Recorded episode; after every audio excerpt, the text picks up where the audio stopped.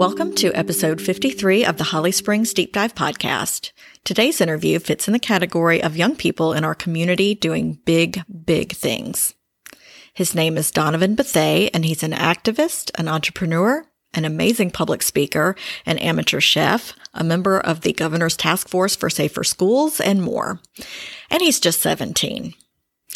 I was really quite intimidated by such an accomplished young man, and I'll admit that I did mom him quite a bit. I'm sorry about that, Donovan. I couldn't help it. I'm serious though. This young man is definitely someone to watch, and I bet he'll end up with a park named after him at some point. If you're enjoying this podcast, consider becoming a supporter by clicking the Patreon link on my website at www.hollyspringsdeepdive.com. This podcast is free to listen to, but it's not free to make. Okay, ready to get to know this young man? Let's dive in. I am talking tonight to Donovan Bethay, and many of you may have seen him already if you've been to some Black Lives Matter events around Holly Springs, or if you've been to the Martin Luther King Jr. celebration weekend in Apex this past weekend. Um, welcome to the show, Donovan. Thank you for having me. It's such an honor to be on here. You are so sweet. You you are a very very busy young man. I try to keep myself busy to some extent, yes. How how do you have time to be a student at school? I, I you you have you have so many things that you're doing. I don't know how you have time for classes. Um, education is definitely my first priority, so I feel like everything kind of falls after that. Everything yeah. kind of becomes what I have time for after school. And you're you're a senior, right? Yes, ma'am. And you go to Apex Friendship High School. Yeah. Um, what um, what kind of things do you do at school? Um, usually I participate in technical theater and stuff. And if they've or if anybody's ever been to a production at Apex Friendship High School, they might have seen me like house manager stuff, or if their seat got double booked, I might have readjusted and gave them a different seat. Stuff like that. Um, for dance concerts, I'm usually backstage and stuff and uh, at school i do the student equity committee and stuff. And i've been able to participate in panels and trainings and stuff for teachers. So a lot of interesting things here and there. Wow. What kinds of um, what what are you thinking about for your future? Um, I plan on attending NC A&T on a business administration major with a focus in human resources. So we're looking forward to that. Oh, I grew up in Greensboro, so I'm very familiar. Oh, really? Yeah, and my my oldest daughter uh, goes to UNCG. So um, I have an older sister who went there. Really? Yeah, that's that's neat. Um, so I want to talk about what your calling is at the moment. You are such a compelling speaker at the events that I've seen you at. I, I don't know where it comes from. You're a young guy.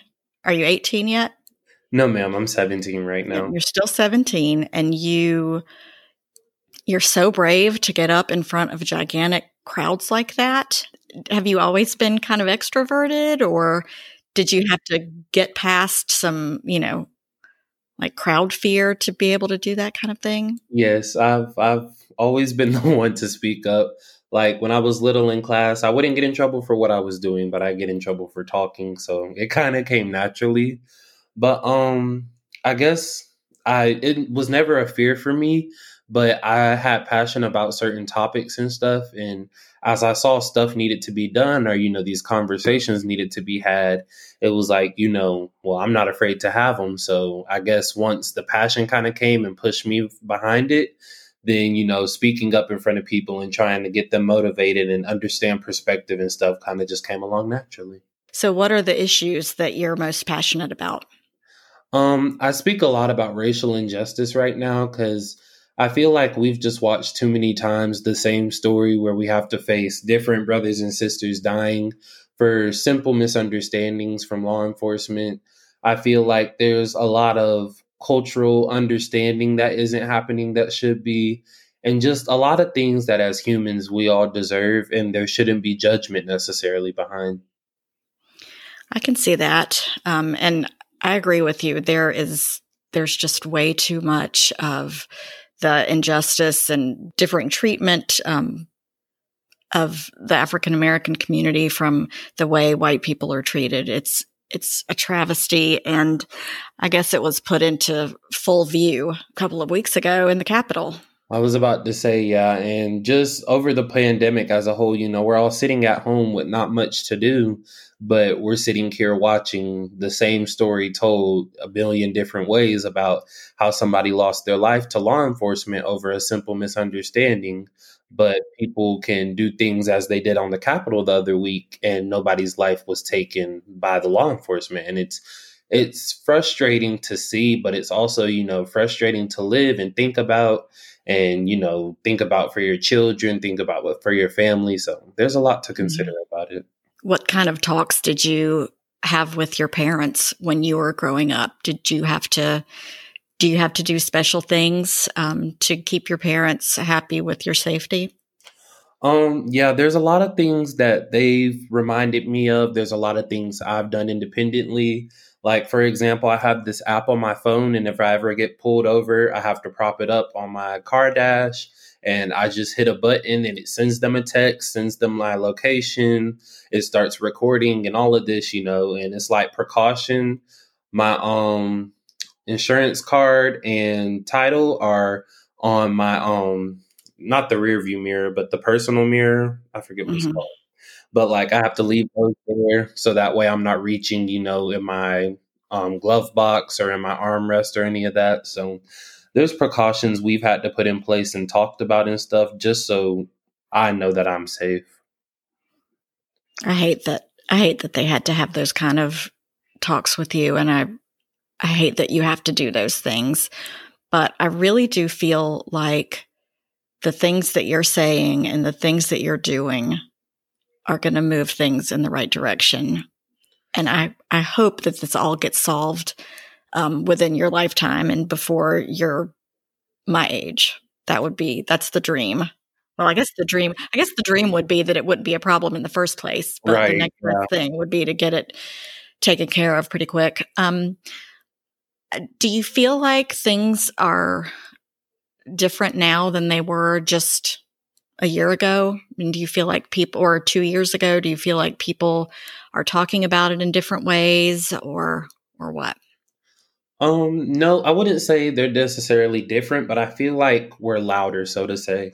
So you know, these marches and protests have been happening and it was like you know they became tradition and nothing was really progressing during them. But then we sat here during the pandemic and we watched things happen and people across the seas got to see it. You know all of these things began to build up and i think it became where everything else was silent and people didn't have a choice but to listen. So i don't think it's necessarily different but i think it's a lot louder than it normally would be and i think the power behind it is pushing a lot harder than it normally would because people, you know, fight for these things and then they have to go right back to work and school the next day. But people are realizing this is everyday stuff and we have to continue to talk about it every day to make a genuine mm-hmm. change. Yeah. Well, I think um, I think you're onto something with you know being kind of homebound. Um, we see a lot more, but it, it's been so clearly demonstrated with uh, with the Capitol insurrection. Comparing that to, and I know that it's not an it's not a, an accurate comparison to um, Black Lives Matter um, events and vigils and things like that and protests, but it was a large it was a large group it was a large group of mad people right um, in both situations, but um, at Black Lives Matter it, um, events, they everybody was mad um, because a large class of human beings were not being treated the way that they should be. Right. And this other one up in Washington D.C. a couple of weeks ago um, was a bunch of mad people who just didn't want to deal with reality. So in that way, it's very different, but they're the same in some ways too. It's just a bunch of mad people. And the difference in how those crowds were handled, if, if anybody ever thought that it was just made up that black people are treated differently than white people, I don't think they can argue that anymore after seeing that.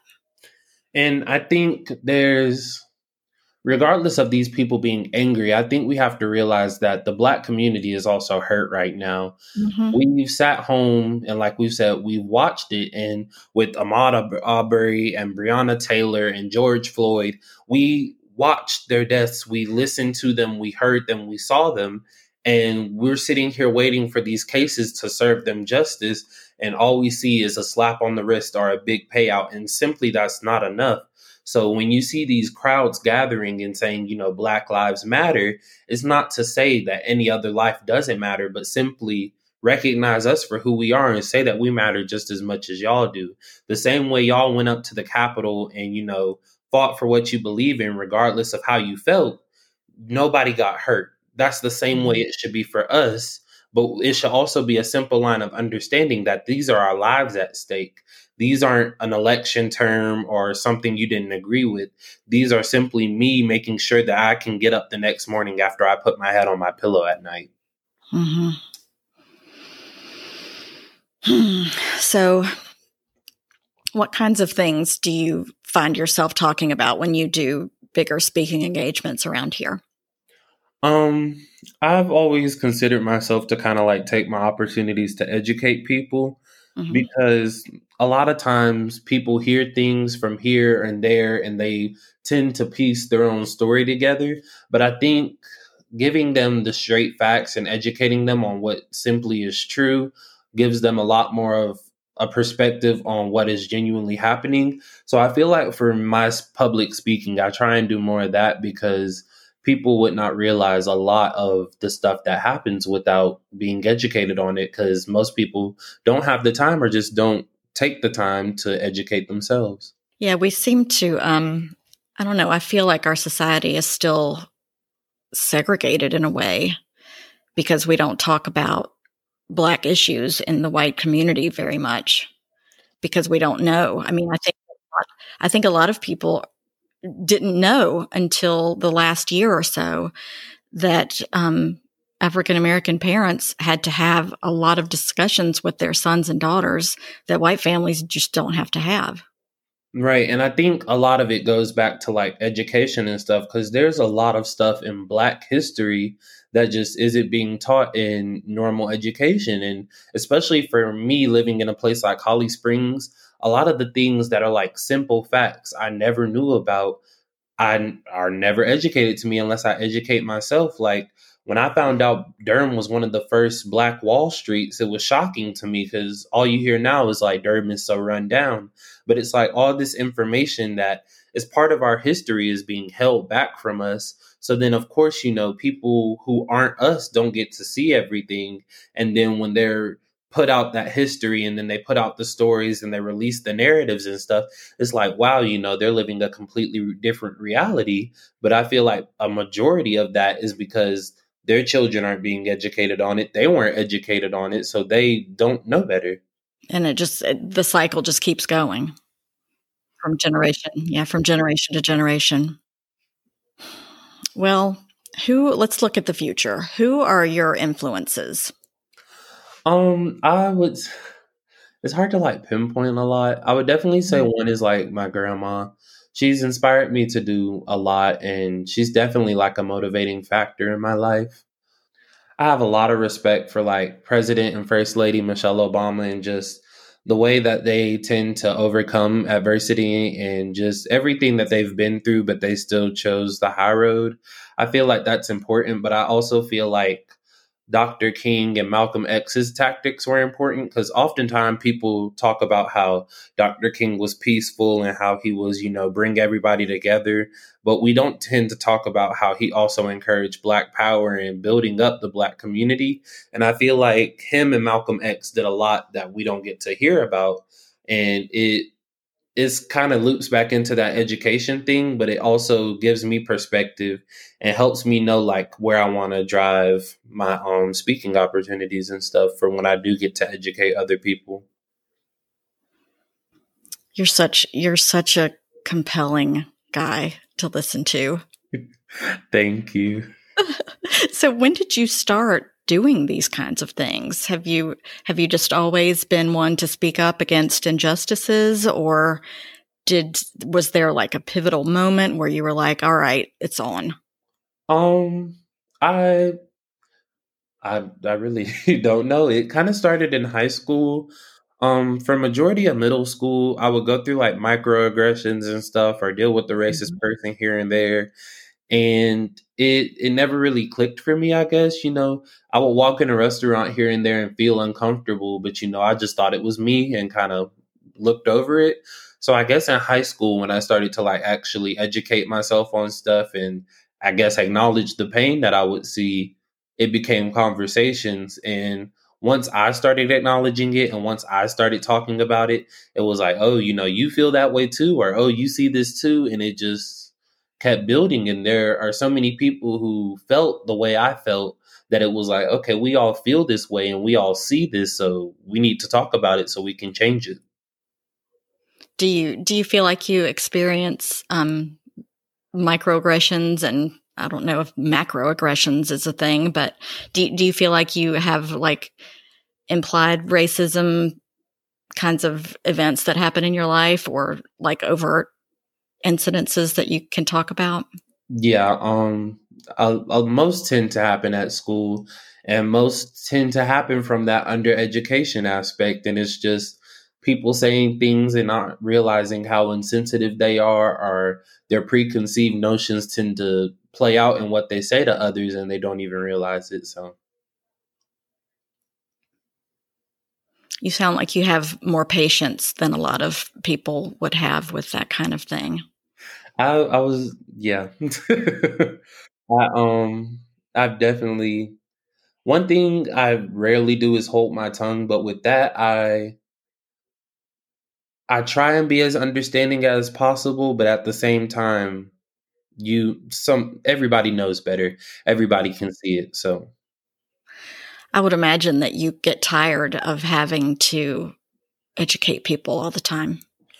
Yeah, um it get it can be draining. It is not for everybody and it's definitely not the black community's responsibility to like educate everybody, but I feel like for me it kind of helps with perspective so, you know, you tell me what you see and how you feel, and I'll tell you what I see and how I feel, and then the facts that go behind it. And hopefully, by the time we're done talking, we can go away with some sort of understanding for what we both feel. But like I said, that's not everybody's responsibility. That's not everybody's calling. So, what even though I may do it, not everybody else is willing to, or and not everybody else has to, because it's not the black community's responsibility to educate everyone. Mm-hmm it isn't, but it still happens. Um, so I'm thankful when when I get called out on stupid things I say or preconceived notions that I don't even realize that I have. So I, it's embarrassing when I get called out, but it's helpful because I don't want to do it again. Right. You know? So you are such a level headed guy and you're calm in the face of some things that frankly would sound like they are really hard to be calm about. So I'm very proud of you uh, for being so mature at 17. So I'm going to lead into the thing that made me want to talk to you the most. I saw that you are on the governor's task force for safer schools. yes, I've recently been appointed. Yeah, and I'm imagining that that's because you are such a peacemaker and such a you know force in the um, social justice kind of realm right now. And I think it was kind of shocking to me when I got the email because I usually get emails here and there, you know, asking me to do stuff, and it's always like, you know, okay, whatever, and I never hear anything else about it. But when I got that email, you know, I answered it and responded, and we had been in communication for a couple months. And then it was like one day I just received the letter, and it was like, oh, this is real. and it like, it kind of shocked me too. And a lot of it, I feel like, just kind of built up until that opportunity because I participate in the um, superintendent student student superintendent student leadership committee and I feel like that was kind of a platform for me to begin to be able to vocalize on a bigger platform what I felt and how I was uh, experiencing, you know, different things at my school. And I think that kind of built built into me getting the opportunity with the governor. And then once I got it, it was just, you know, crazy to realize that I actually had it. So do you get, I mean, did, have you gotten to meet him? No, not yet. Um, this is all very recent, so we're still yeah, in pandemic. pandemic. So it's it's messing up a lot of stuff. sure I hate that this is happening for you your senior year of high school. Yeah, it definitely changed how I saw things, but I feel like you know, you can only do but so much, so all we have left to do is make the best of it, so. Yeah, yeah. Um I have been encouraging my youngest kid who is your same age to kind of focus on the things that he can do that he would not normally be able to do during the school day. Like he can run downstairs and get a sandwich in between classes. Right. He used to not be able to do that. And he can wear his pajamas all day if he feels like it. right.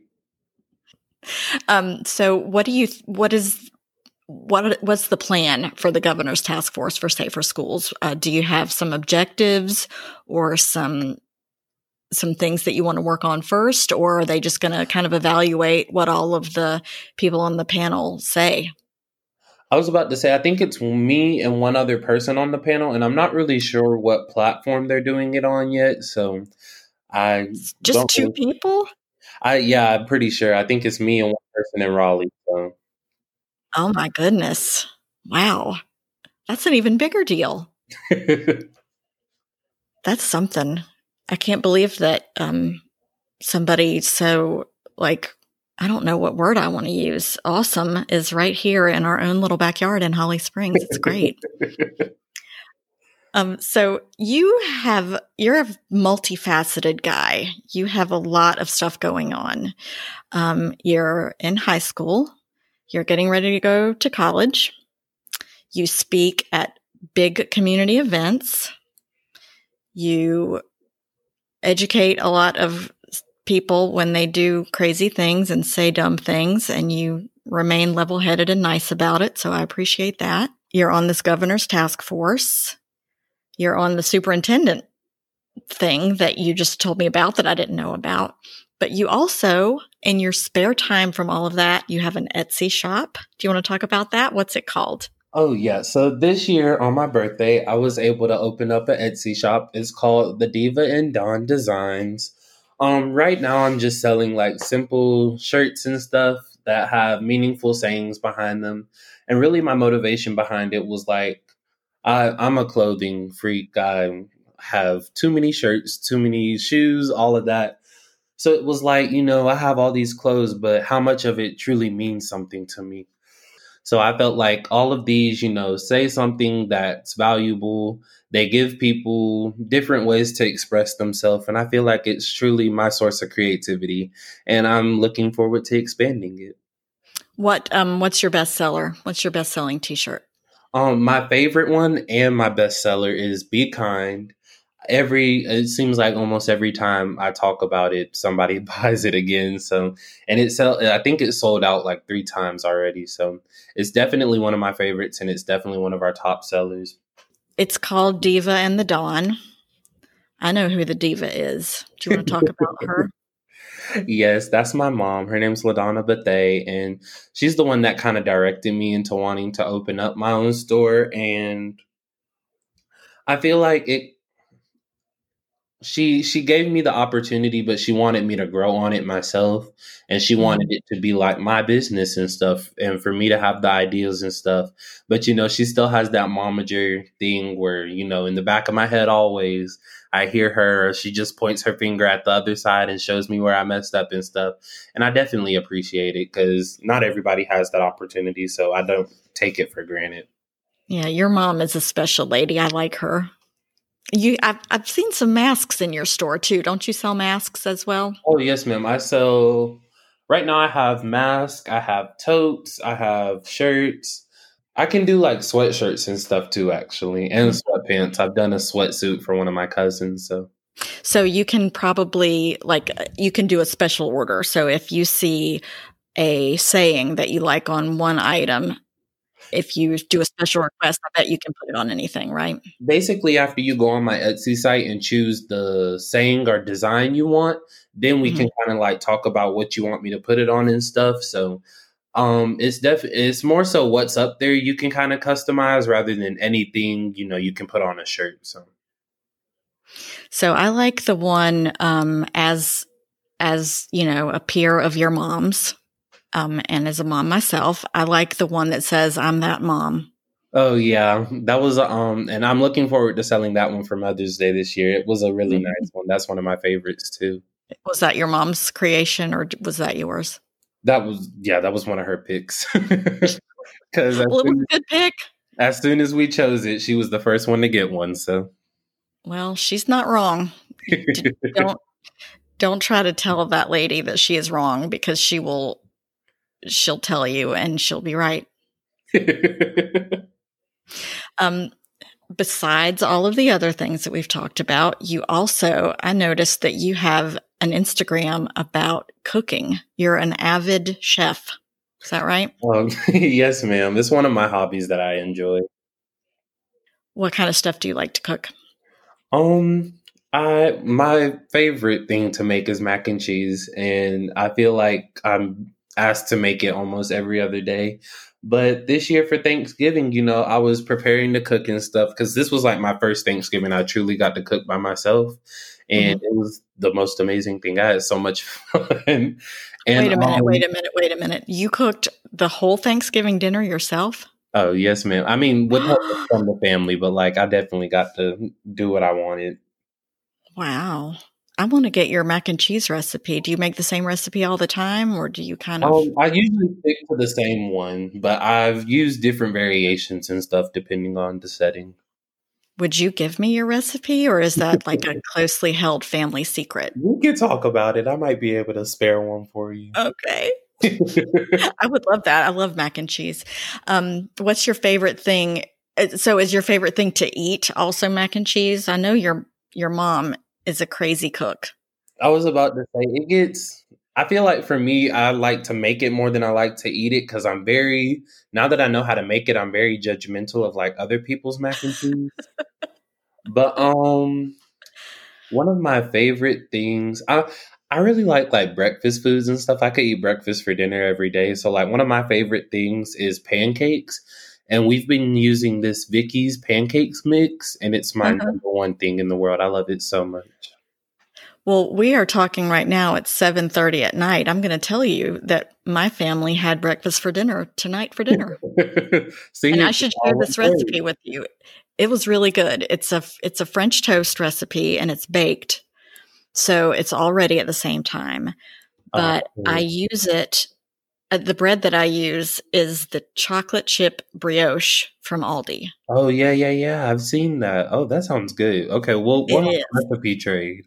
Yeah, we'll have to we'll have to switch. Um, I it's it's kind of a uh, it's built off of um a I think America's Test Kitchen or Cook's Country. I don't remember one of their recipes, and I kind of switched it around because they used plain bread, but this is the jam. It is so good. I was about you. to say on Thanksgiving, I was like getting requests from my friends and stuff, and this is the only year ever I've had to make baked beans for Thanksgiving. But they were like, now we have to make it a tradition because they ate the whole pan. Well, I mean, if it's good, it doesn't matter what day it is.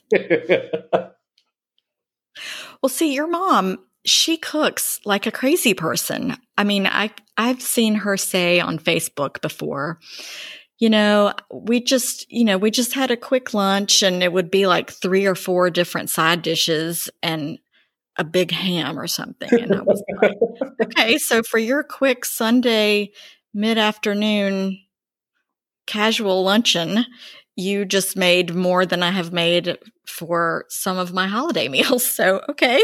I was about to say it is definitely like transferred from her into me. And it's like I, I can't make enough for just one day or for one meal. So we end up having leftovers of it every time. Never fails. In addition to all of that, you also have a job. Where do you work? I work at Beyond School Age Care. Mm-hmm. What do you do there? I'm one of the counselors, and originally I was a summer camp counselor, and now I'm able to help the kids with virtual academy and stuff. And it is definitely one of my favorite things to do. you used to go there when you were a little guy, right? Yeah, I did. I used to go there, and I went when I was little, and I had Miss Cindy and Miss Tiffany, and now I work with Miss Tiffany, and Miss Cindy's my supervisor. So it's different, but it's like definitely that still same at home feeling and I feel like it's just so much fun getting to go in there every day. I mean, it's got to be such a weird full circle kind of moment. Oh yeah, for sure. Because we we recently moved into a new building, but before that, we were in the building that I was in when I used to go when I was little, and it mm-hmm. was like just so weird. And now it's like we're in the new building, so I've truly been there for every stage of it, and it's just so interesting to look at. Well, I can't believe that you um, have the same number of hours in your day that I do because you you accomplish a lot of stuff, young man. Let me tell you. Um, do you have any advice for um, kids coming up after you if they, you know, if they want to be like you and be a force for good and social justice or or whatever whatever issue matters most to them? What advice do you have? Um, it took me a long time to learn this, but sometimes you definitely need to focus on yourself. And I get that sometimes, you know, I'm a type of person where I pour a lot more into others than I usually do for myself. And I had to like take a step back and realize, you know, sometimes you have to take care of yourself and sometimes you have to prioritize the things you need over some people in your life. So I feel like that's definitely important for when you're growing up because as much as you want to take care of somebody and help them out, make sure you're okay and you're in a position to help them out. And then also, it never hurts to be nice to somebody. They can hate you up one side and back down the other, but they can never say that you were mean to them or that you did them wrong. So, you're such a sweet kid, Donovan. I feel so lucky that we have you here in our little town. Thank you so much do you have time to do any just frivolous things? What do you like to do for fun? Um, me, me and my friends are always up to something. Um, I, I'm pretty open to different things. Like last year, I went ice skating with my friend for her birthday. Never going back though. Can't skate oh. Life of me. I don't know what it is. well, you could if you just keep going at it. It doesn't take long. It's kind of like riding a bike. I was about to say that's it. what everybody kept saying, but I just went and sat down and I was good. So I feel that. It and when you fall on ice. Yeah, that that was the rough part. and I always feel like it, it's got to be dangerous skating around on sharp metal I thought that too, and I was really concerned, but everybody said it was okay. So I was like, all right, I guess it's okay. It's like skiing, having these unwieldy, long, pokey things on your feet that you can't control. Right. I mean, that's the recipe for disaster. Yeah, it was definitely interesting. But yeah, me and my friends tend to do a lot of different things, and we try and sp- experiment, experience as much as we can here while we here together. So yeah. So are any of them coming with you to A and T? Um, not that I know of, unless one of them is surprising me and hasn't told me yet. But um, I have two going to Winston Salem State, mm-hmm. and uh, I have a couple others who are still making their decisions, but have got acceptances back. So, so was it really important for you to go to a historically black college? Yes, it was definitely number one on my list. Um, like I've said, I've grown up in Holly Springs all my life, so I definitely feel like I need to be somewhere where I can have conversations and be in classes where I see people like me, where my teachers look like me, because I didn't have my first black teacher until I was in the eighth grade. I had, you know, I had assistant teachers and stuff in elementary school, but it was like when I had my first black teacher in eighth grade, and it was a math teacher, and it was just, you know, shocking to me, and it was so weird to think about. And I feel like that's just something I want to experience every day and build those connections. So. Well, representation definitely matters, doesn't it? Yes, a lot. My kindergarten teacher was a black woman in Greensboro. I think Greensboro is a lot more um, Yeah, the Greensboro definitely is more diverse. Their um UNCG, like we were talking about earlier, has become a minority serving institution. So they're definitely more of a hot spot than we are here. Yeah. Yeah, Holly Springs is pretty white. I, mean, I gotta say it is. Which probably what 30 or 40 years ago, if somebody would have told you that Holly Springs would end up like this, I bet they would have like cracked up at you. Yeah, I was about to say when I found out that Holly Springs was found by like mostly black people, it was shocking to me. And finding out that Womble Park was named after somebody, actually, it was like, mm. you know, all that stuff is new information to me. And it was just so crazy to think about. But it was like, you know, that representation matters because you never know what could happen until you see somebody else do it or hear about somebody else doing it. Yeah. Did you ever get to meet Mr. Womble? No, I didn't. The first time I heard about him was actually when he passed. I didn't know he was still living until he passed. Yeah.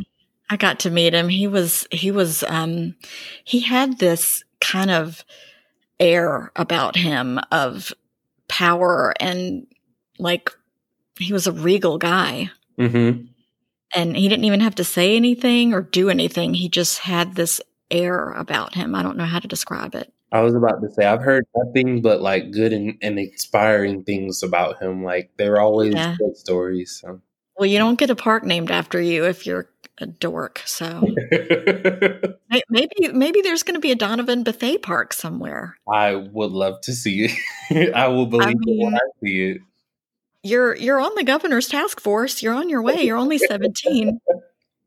All right. Well, I appreciate you talking to me today. Um, I already knew that you were a delightful young human being, but you're even more delightful than I knew. I really appreciate you talking to me.